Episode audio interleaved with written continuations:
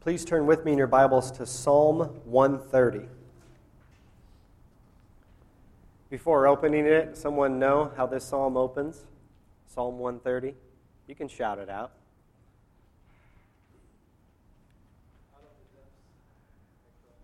Out of the depths I cried to you. Martin Luther said this was one of the best psalms. He listed four psalms that were the best, and this was among them. When Luther was being afflicted by the devil, he said, Let's sing that psalm out of the depths. And this is how we'll mock the devil. Luther's always talking like that, if you know anything about Luther. Now, he took the devil seriously. Today, we could take the devil a little more seriously, right? You could call this the out of the depths psalm. And as you look at it, and as we move along, it's a short psalm, eight verses. Out of the depths we cry. Out of the depths we wait. Out of the depths we watch. And out of the depths we hope. There's a good reason that this is one of the first psalms that the band in Bloomington, they wrote this to music. And to particular people, it brought hope and encouragement that you cannot imagine. And so we're going to get a chance to sing that, sing this psalm after the sermon this morning. The psalm ends with great hope in verses 7 and 8, but we got to see that the Lord had brought the psalmist to the depths first. That's where we begin this psalm. If the psalmist had not been in the depths first, he may have never known the hope that came later. And isn't that true? We often pray when we're in the worst conditions. Think about your prayer life. When do you cry to God? Well, how, in America, how often are we just content and happy? We're rich, fat, and sassy, right? That's often when we forget our Lord. When we're secure. But think of all the greatest heroes in Scripture. God formed them to be who they were when they were in the depths. Think of Joseph, who we've been reading about. This is one of the most amazing stories to follow Joseph's life. He was in prison. David was exiled. Jeremiah was thrown in the well, in the depths. Daniel was in the lion's den. Shadrach, Meshach, and Abednego were in the fiery furnace. Jonah was in the whale. Think about the smell. Talk about the depths there. Paul was imprisoned. But is the psalmist only writing about a literal deep place? Can you only relate to this psalm if you've been thrown in a dungeon or swallowed by a big whale? Anyone here this morning?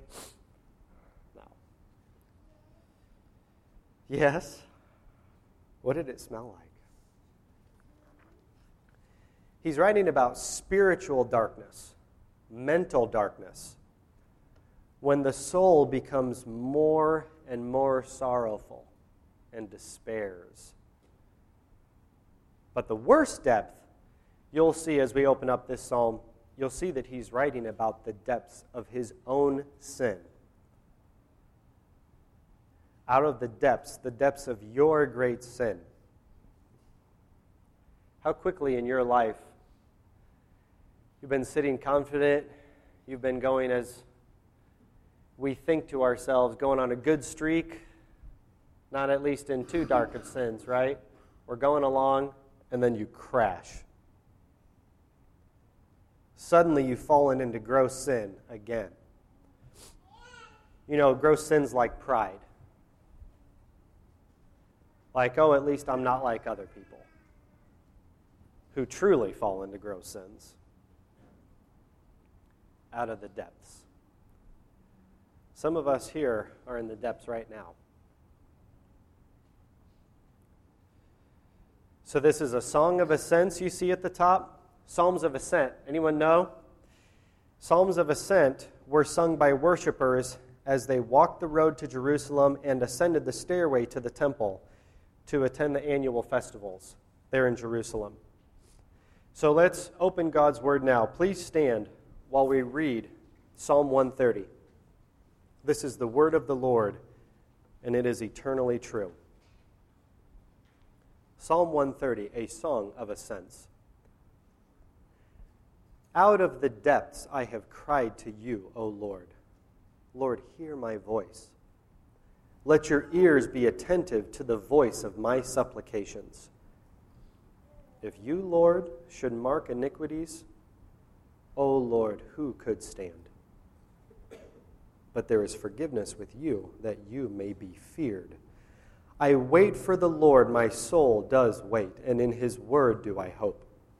My soul waits for the Lord more than the watchman for the morning. Indeed, more than the watchman for the morning. O Israel, hope in the Lord. For with the Lord there is loving kindness, and with him is abundant redemption. And he will redeem Israel from all his iniquities. Please be seated. Verse 1 opens up Out of the depths I have cried to you, O Lord. What can we do in the depths? Think about it. You're in the depths. What can we do? All you can do is cry. But let us cry to God. How anxious are you when you're in the depths to cry to other people? To cry with a drink in hand. You know, there's an old country song, There's a Tear in My Beer. Well, there's a reason there's a tear in your beer. The beer's not going to cheer you up, and it's not going to answer back with comforting words. And we can cry to other people, that's okay. But don't be surprised when you cry to other people and they're still going to sin against you and they're still going to let you down. We put our hope in the Lord in a way that we cannot put in other people.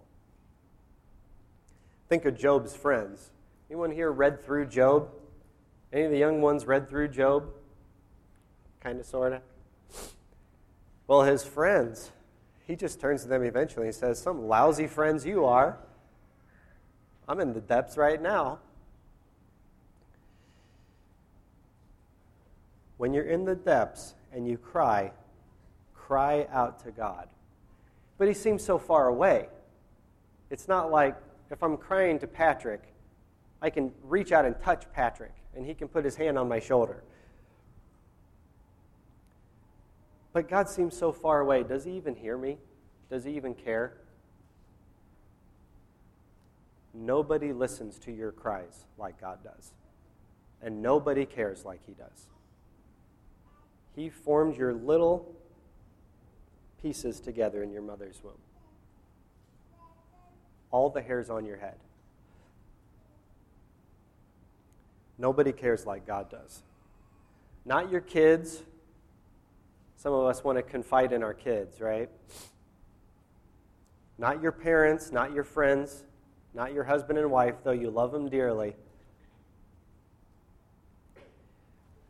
What's nice about crying from the depths is we don't stay there. When you're in the depths, it's only up from there, right? But of course, when we get proud again, the Lord may bring us right back to the depths so that we'll learn to cry to Him again, so that we'll learn to depend on Him. Out of the depths I've cried to you, O Lord. Lord, hear my voice. Let your ears be attentive to the voice of my supplications. The psalmist asked the Lord to hear him. And the Lord hears, but remember, never forget, the Lord will answer the way he sees fit. And that's very difficult for us. We should not receive everything that we ask for. Here's how James puts it You do not have because you do not ask. Well, I ask. I ask him to listen to me, and I'm in the depths. You ask and do not receive because you ask with wrong motives so that you may spend it on your pleasures. That's often the case with our prayers. Here's, here's how Nehemiah puts it Let your ear now be attentive and your eyes open to hear the prayer of your servant, which I'm praying before you now, day and night. On behalf of the sons of Israel, your servants, confessing the sins of the sons of Israel, which we have sinned against you. I and my father's house have sinned. O Lord, I beseech you, may your ear be attentive to the prayer of your servant and the prayer of your servants who delight to revere your name. So the psalmist has the Lord's attention. Lord, I'm crying to you. Lord, hear me, be attentive.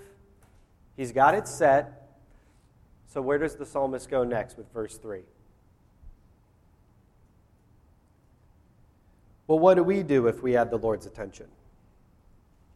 What do we first come to the Lord with? Lord, hear me.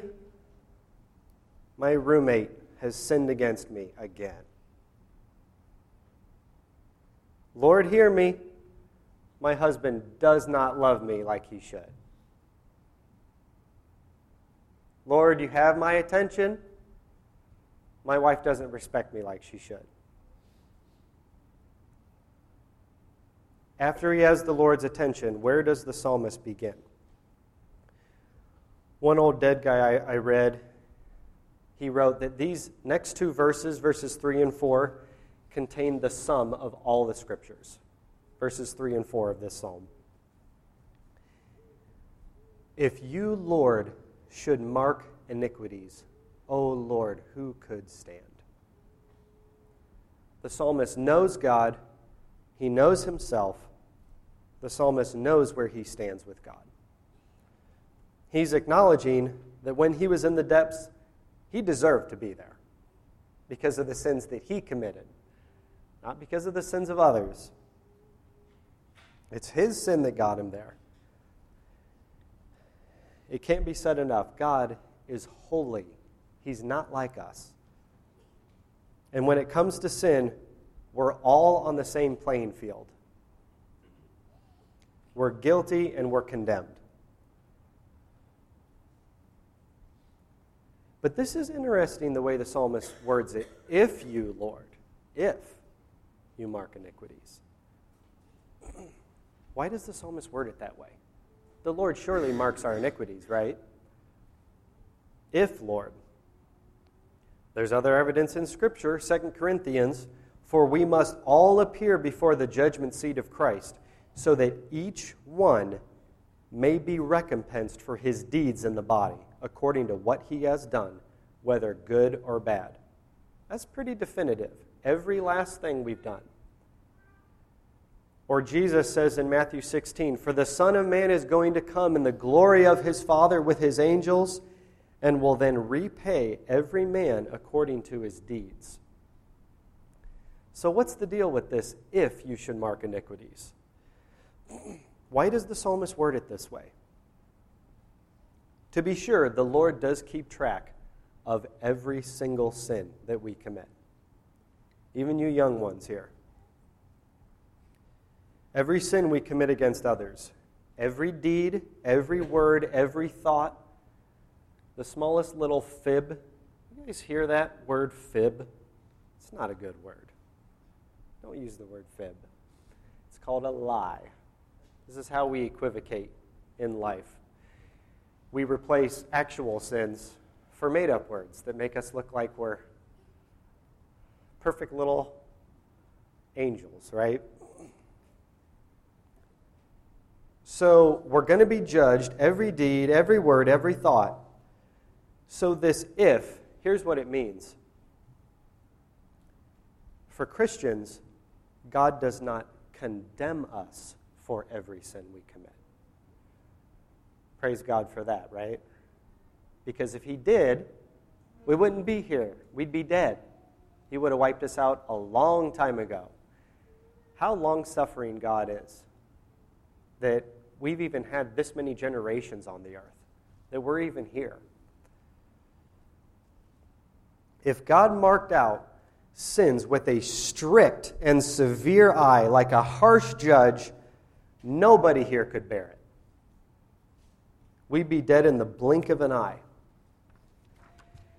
And so, yet, what do we do?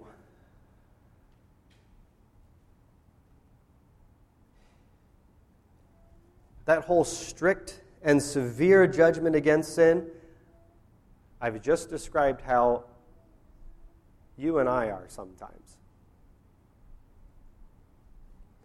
Listen, every one of us here is guilty of a capital offense. Many capital offenses, actually. The wages of sin is death. We've sinned and we've earned death for ourselves. And yet, the judge of all the earth who made you, who's the one who is offended, he is the one who forgives you. He sends his only son, who he loves, to die on the cross for those sins that you commit against him. That defines forgiveness. The good news is that God, the judge, could crush us and end us for our sins. Instead, he forgives us.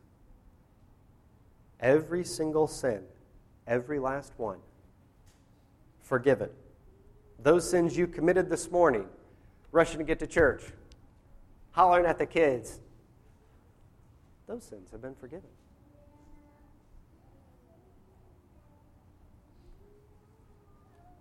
So, what do we think when we hear that? That's treading on dangerous waters, right?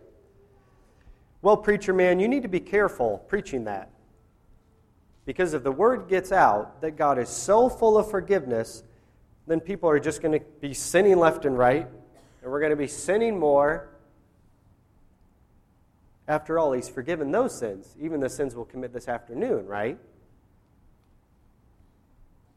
You're in danger of saying we can do anything we want. We can live any way we please, and God will just forgive it. You're preaching antinomianism. Anyone define antinomianism for us? Well, the Latin folks can. Antinomian. That's right. Lawless. But listen, unless you're preaching this gospel, and accused of preaching antinomianism, you're not preaching the true gospel. Let me explain this. Martyn Lloyd-Jones often talked about this in his sermons. Unless you're being opened up to the accusation of preaching antinomianism, you're not preaching the true gospel. So Lloyd-Jones goes out If it's humbling to me and it's glorifying to God, then it's probably right. The true gospel is the gospel of Jesus Christ is humbling to me and it's glorifying to God, as opposed to all the other world religions, right? The other world religions bring us up and bring God down to our level, but not with biblical Christianity. The gospel comes as this free gift of God irrespective of what man can do.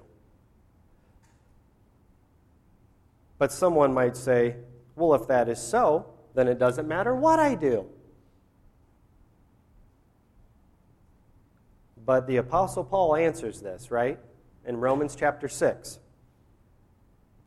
Shall we do evil or commit sin so that grace might abound?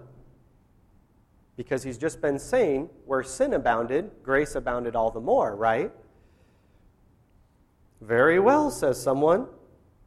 So that means let's go get drunk, do what you like, the grace of God will make it right. That's antinomianism. Shall we sin so that grace may abound? Never. But justification by faith, the free grace of God, exposes antinomianism for what it is. Here's the false gospel. You can preach up here if you live a good life, if you don't commit certain sins, if you do good to others, if you become a church member of Christ Church, of course, and you attend regularly and are busy and active, You'll be a fine Christian and you'll go to heaven. That's the opposite of evangelical preaching because it's telling men to save themselves. And this is rife in the church today. It's telling men to save themselves. Again, it doesn't humble man and glorify God, it brings man up. It's not the gospel. So, I ask you this morning test the preaching you hear, wherever you are. Test the conversations you talk about with others. If you're not open to the accusation of antinomianism, you're not preaching the true gospel. Because you talk to those friends who you're praying for, and they want to clean themselves up. They want to be able to do it by their own power.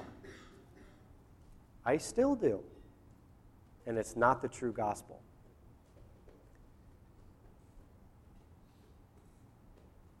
Preach it truly. He's paid for all of those sins. But yet, let me come back. When it comes to you with others, sometimes you and I turn into judge, jury, and executioner when it comes to dealing with other people's sins. With us, remember, God's forgiven it all. We've offended him. So, what do you do? you mark the iniquities of the people in your life. You keep a perfect record of all the sins of your boss.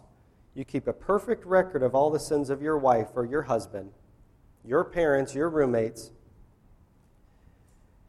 Your children, you get exasperated at them, keeping a perfect record of all their sins.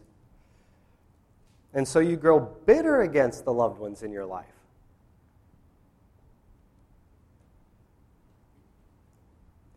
Now, it's true, the Lord knows all the sins that we have committed against them. He knows them all. But He does not act out in anger against all of our sins. There is coming a day when we will all stand before the judge. We will account for all the deeds we've done in our bodies. but the love chapter, right? 1 Corinthians 13, we should all be familiar with. What do you remember from some of the things about love? Love does not keep a record of wrongs. Or some say it, some translations, love does not take into account a wrong suffered. Let's be done with keeping a perfect record of one another's sins. They can inform how we love one another, how we minister to one another. But when we act out in anger toward one another because of it, that's not like God.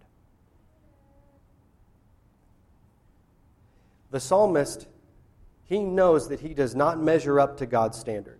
He's aware of all of his sins. That's why he's in the depths. He's not keeping a perfect record of other people's sins, but he comes to God and he knows his own sins. And so he confesses his sins. He says about his own sins what God says about them. Lord, hear my prayers. Lord, hear my confessions. Lord, please turn your eyes away from my sins. They're terrible. Father, forgive me.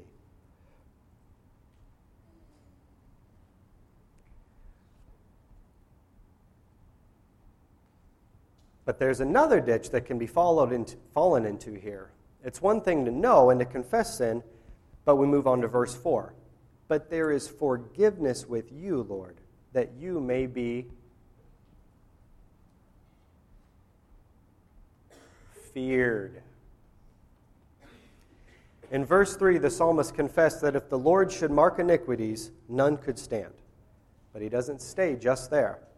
He now confesses there is forgiveness with the Lord.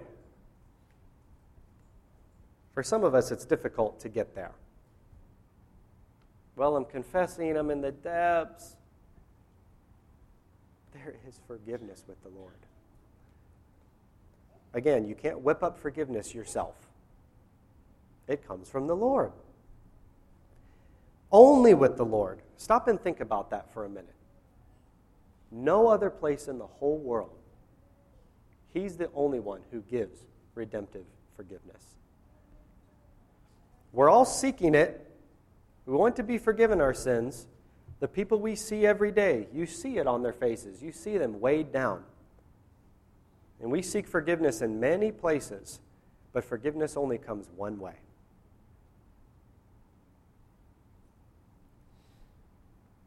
Exodus 34 God keeps loving kindness for thousands. He forgives iniquity, transgression, and sin. Yet he will by no means leave the guilty unpunished, visiting the iniquity of fathers on the children and on the grandchildren to the third and fourth generations.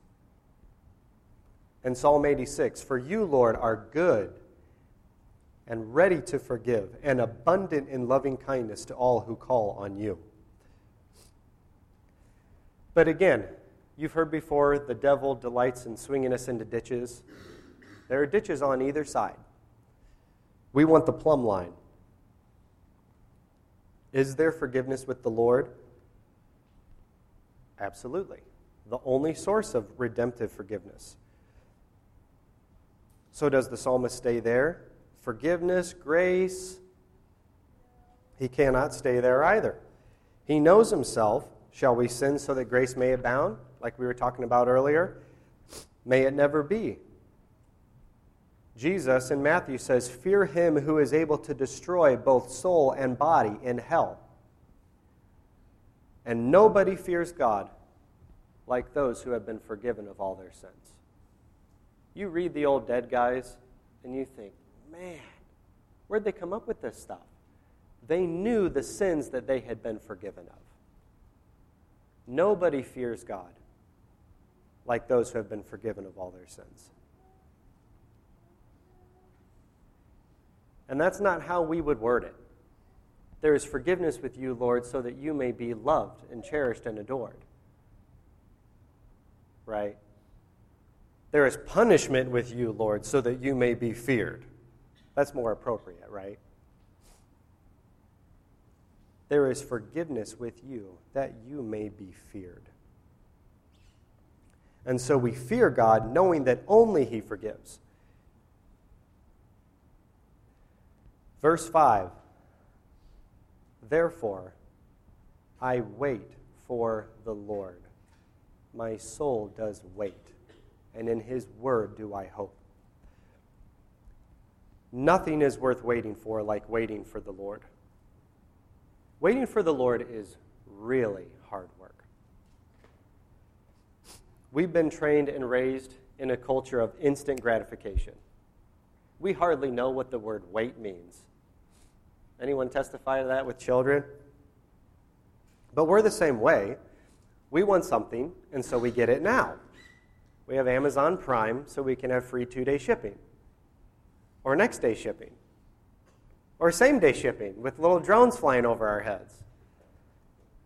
Forget shipping. I know it's available at the store right now. I want that thing now. It costs more. That's fine. I don't care. I want it. I got the money for it. My family needs me at home. They can wait. They can learn waiting right now. I want this at the store and I want it now. Waiting is hard work. A lot of people waiting out there for different things, right?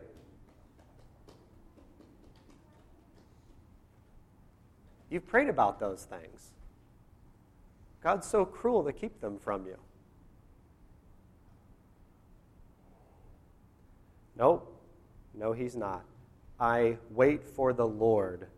My soul does wait. It has to be repeated. We want a definite time on waiting, and we want that definite time to be short. And in fact, we just can do away with the waiting entirely and go take it for ourselves because that's the American way. For when we're little kids, little niños, you see this.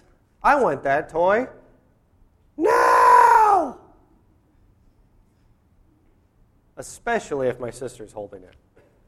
Even though I wasn't interested in it when she wasn't holding it. So I'll cry until I get what I want, and dad and mom will cave in to my selfish wishes. Waiting. I don't even understand what that word means. And God's like a sweet old grandpa handing out candy, everything I cry for, right? He knows what we need. If God immediately gave us everything we demanded of Him right now, this world would be a darker and much sadder place. Waiting for the Lord is one of the greatest things for us. It tests our faith and teaches us patience. We named our first daughter Adelaide Patience, more so for our benefit. You know, when you get angry with the kids, you yell out the first and middle name Adelaide Patience. Oh, yeah, I need to be patient, don't I? Waiting teaches us that God is the boss and that we are to submit to Him and that He gives the blessing in His good timing. And sometimes, at least from our perspective, it's a long time.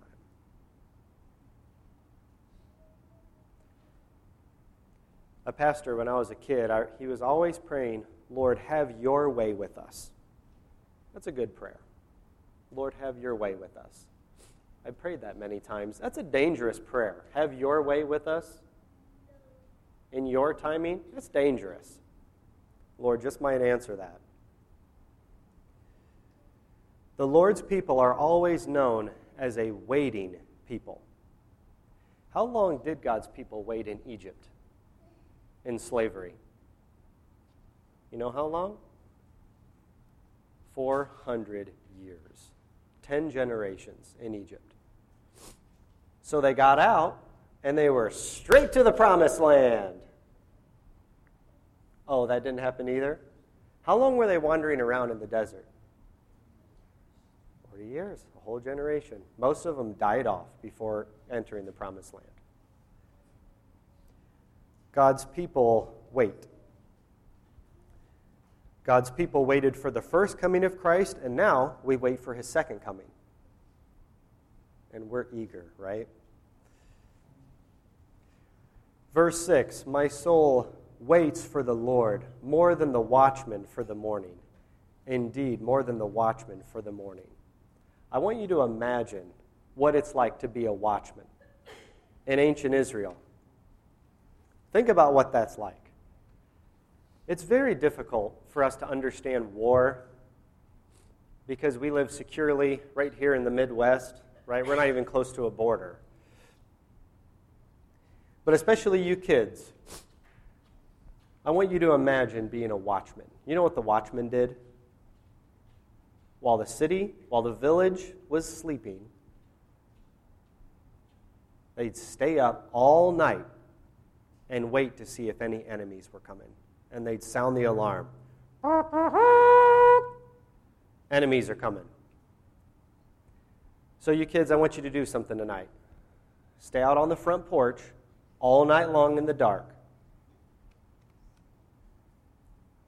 Would that be scary?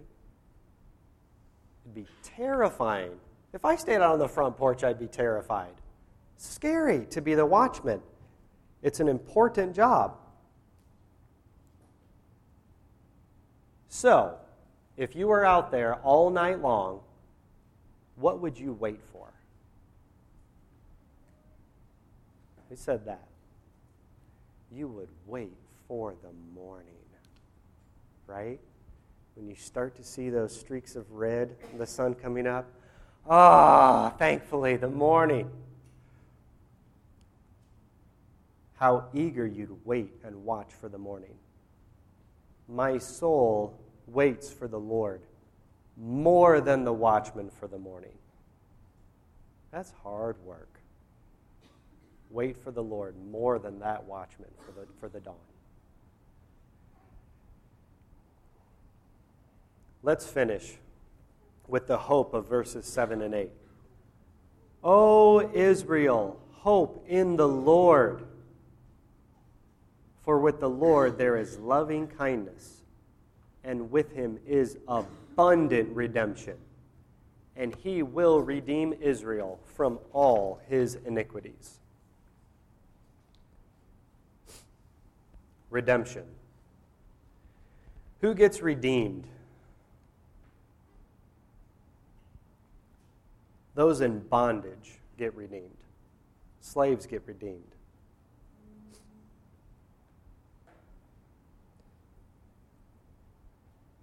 Israel was in slavery in Egypt for 400 years. God's people. Those who are not Christians are in bondage to sin. Absolute bondage. And that is a cruel taskmaster. But God's people would still be back in Egypt if He had not redeemed them, if He did not deliver them. And in His timing, God redeemed them. He delivered them with a mighty hand. And in His timing, He redeemed you from the life of sin.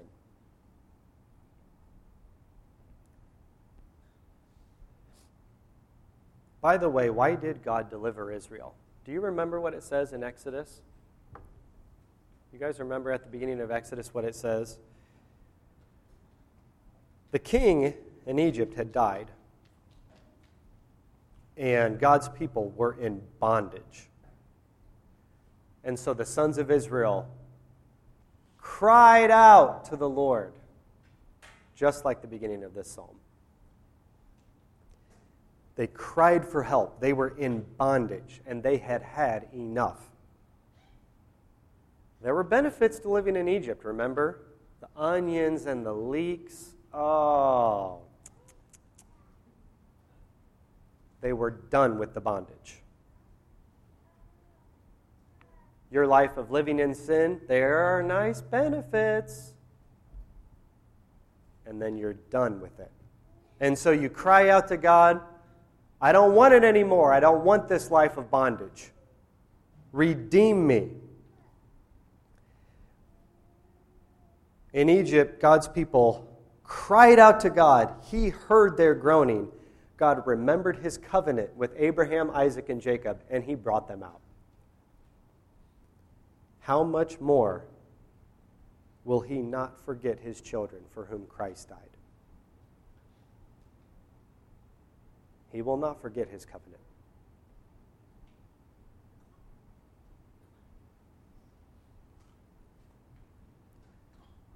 As Pastor Bailey's been preaching, of all whom the Father has given Christ, he has not and will not lose one. That gives you hope. When you're in the depths and when you're crying out to God, never stop reading to the end. In him is abundant redemption. He will redeem his children from all their iniquities. Let's pray.